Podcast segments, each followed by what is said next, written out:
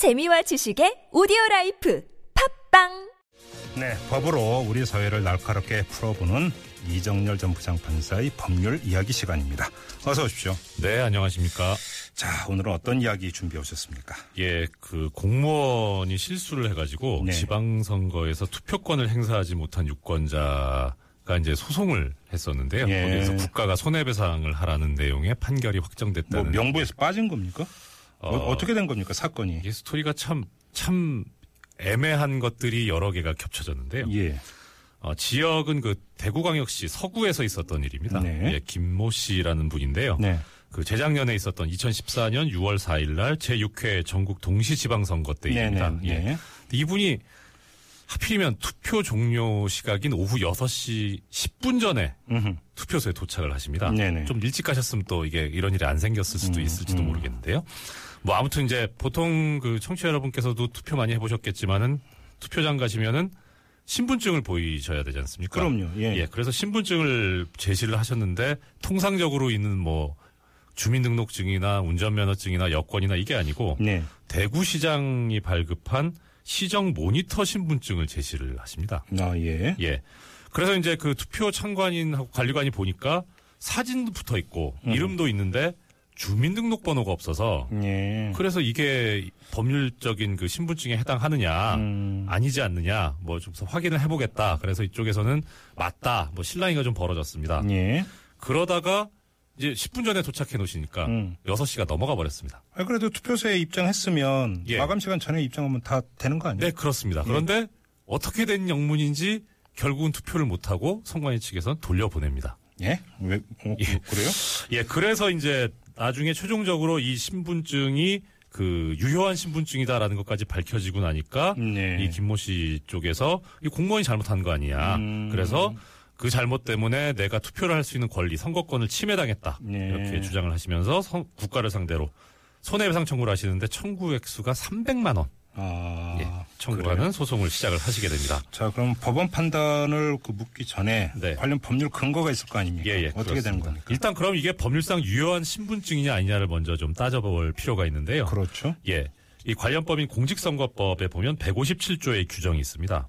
여기에 보면은 투표소에 가서 투표 참관인의 참관하에 일단은 주민등록증. 네. 예. 그런데 이제 이 과로 해가지고 다른 여러 가지 신분증을 예시를 하고 있는데요. 네. 만약에 주민등록증이 없는 경우에는 관공서 또는 공공기관이 발행한 증명서로서 사진이 붙어 있기 때문에 본인임을 확인할 수 있는 그런 여권, 운전면허증, 공무원증 또는 중앙선거관리위원회 규칙으로 정하는 신분증명서를 제시해야 된다. 음. 예, 그래서 본인임을 확인받은 다음에 서명이나 날인 또는 무인을 하고 투표용지를 받을 수 있게 이렇게 되어 있습니다. 예. 그래서 조금 전에 말씀드린 이 중앙선거관리위원회 규칙 요걸 또 따져보면요. 예. 82조에 나와 있는데 이런 중앙선거관리위원회가 그 정하는 신분증명서라고 하는 거는 조금 전에 말씀드린 거 외에도 국가유공자증, 장애인 등록증, 외국인 등록증, 뭐 기타 자격증 등등 해가지고 예. 하여튼 사진이 붙어 있는 음흠. 거를 요구를 하고 있습니다. 그러면 시정 모니터 신분증은요? 어떻게 되는 그러니까? 여기 사진은 붙어 있습니다. 예. 그런데 이제 아까 그 사안을 말씀드리면서 주민등록번호가 없지 않느냐. 예.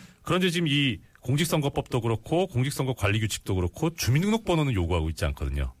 아, 예. 예, 그러니까 이게 유효한 신분증이 됩니다. 그리고 아까 말씀드린 바와 같이 마- 말씀해 주셨지만은 어 155조 1항에 보면 이제 이 투표 시간 관련해 가지고 투표소는 선거일 오전 6시에 열고 오후 6시에 닫게 돼 있습니다. 예. 그리고 이제 보궐선거의 경우에는 8시까지 하게 돼 그렇죠. 있고요. 그렇죠. 예. 다만 이제 이렇게 그 6시에 닫도록 돼 있는데 마감할 때 투표소에서 투표하기 위해서 대기하고 있는 사람에게는 번호표를 부여해 가지고 예. 예, 투표를 할 수 있게 한 다음에 마감하게 돼 있는데 여기는 6시 전에 들어와 있었는데 번호표도 주지 않았고 그냥 마감을 해 버렸다는 거죠.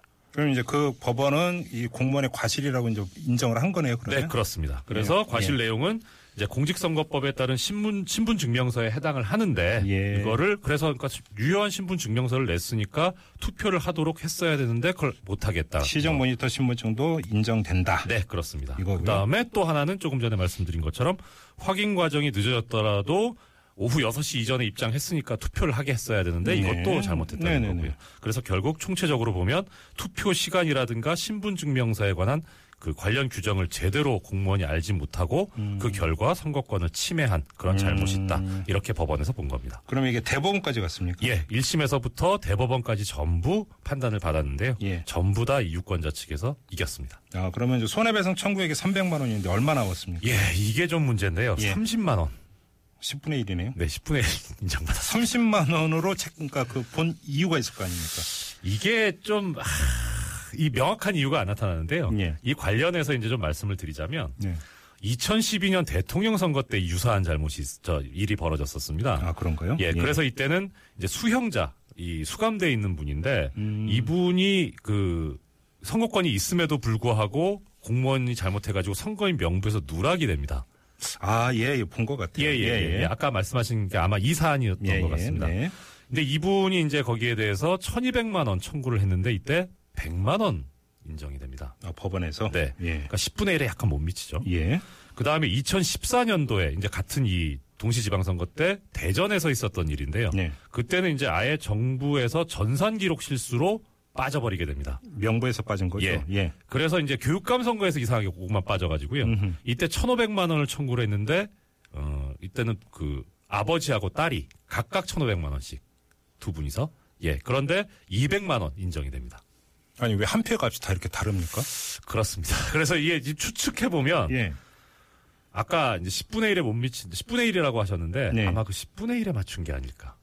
청구 금액의 10분의 1. 네. 그래서 이번에 이것도 300만 원 청구하지 않고 네. 한 1000만 원 청구했으면 어, 그, 또 달라지지 않았을까. 뭐 그런 게 어딨어요. 아, 그러니까 그런 느낌이 듭니다. 그래서 사실 이 판결을 보면서 드는 생각이 예.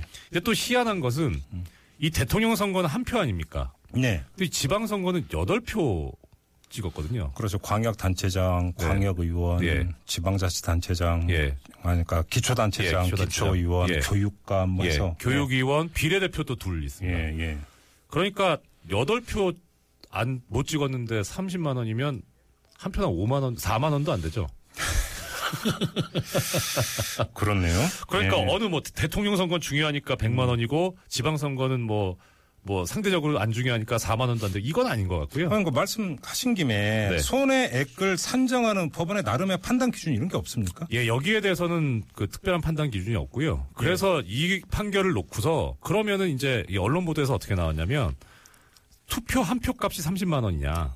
그러니까요. 예, 그렇게 해서 그 법원 관계자한테 물었더니 얘기가 아 이게 투표의 가치는 일률적으로 산정할 수 없는 것이다. 라는 답변을 합니다. 그래서 그러니까 결국 이렇게 해서 추측할 수 있는 건 10분의 1이 아니었을까. 아니 투표의 가치를 일률적으로 산정을 못 한다고요? 네, 그렇게 답변을 했다고 합니다. 그. 답변을 예. 어떻게 이해를 해야 되는 겁니까? 그러니까 결국은 그 특별한 기준 없이 그 청구액에 맞춰서 한 것이 아닌가. 그게 그러니까 제일 아니- 합리적으로 해석 가능할 것 같습니다. 1인 1표의 값어치는 동등하다고 우리 배우지 않았나요? 그렇습니다. 이 원리를 적용할 수 있는 거 맞죠? 예, 그뭐 어차피 이게 성 그 산정할 수 있는 손해 액수가 결국은 투표를 하지 못한 정신적 고통, 위자료에 관한 문제이기 때문에 네. 예, 그렇다고 뭐 사람 따라 정신적 고통이 다르다 이렇게 볼 수도 없을 거고요. 네. 말- 방금 말씀하신 대로 보통 선거, 평등 선거 원칙이 있으니까요. 그러니까요. 예. 그래서 이 부분에 관해서 조금 어 이번에 대법원에서 뭐 그 항소심 판결을 받아들이긴 했지만 네. 인정하긴 했지만 조금 더 자세하게 음흠. 이제 이 사실 또 투표의 가치를 돈으로 환산하는 게 약간 또 어폐가 있기는 합니다만 물론 그렇긴 합니다만 예. 아니 그런데 거의 비슷한 어떤 그 판례가 있다면 거기에 어떤 좀 그래도 얼추는 네, 맞춰야 그렇습니다. 네, 그렇습니다. 아, 네. 이게 일관성이 있구나 이런 그 예. 국민적 그러니까 뭐 고개를 끄덕일 거 아니냐 네, 그거죠. 그렇죠. 그런데 그것도 그렇고 아무리 그래도 그렇지 지방선거 투표하는데 한 표가 5만 원, 4만 원도 안 되냐? 이건 좀 심하지 않나 싶습니다. 그래서 예. 이런 중대한 그 사실 우리가 뭐 민주공화국이고 헌법에 주권이 국민에게 있다고는 하지만 네. 실제로 주권을 행사하는 건 투표지 않습니까? 그렇죠. 그래서 주권자로서의 아주 중요한 권리 행사인데 그것을 이액수로 산정하는 건좀 무리가 아닌가. 네. 예, 뭐 시쳇말로 너무 싸지 않나. 네, 그런 아쉬움이 있습니다. 그래서 향후에 이제 이 부분에서 법원이 좀 통일적인 기준을 마련해가지고 네. 물론 이런 그 투표를 하지 못하는 사례가 다시는 있어서는 안 되겠지만 음. 만일 그런 일이 발생하더라도 어느 정도 기준을 좀 마련해서 그래서 위자료 액수를 통일은 안 되더라도 그 네. 편차가 좀 적도록 그렇게 하는 노력이 필요하지 않을까 그런 생각이 듭니다. 알겠습니다. 자, 오늘 말씀 여기까지 듣죠. 고맙습니다. 예, 감사합니다. 네, 지금까지 이정열 전 부장판사와 함께했고요.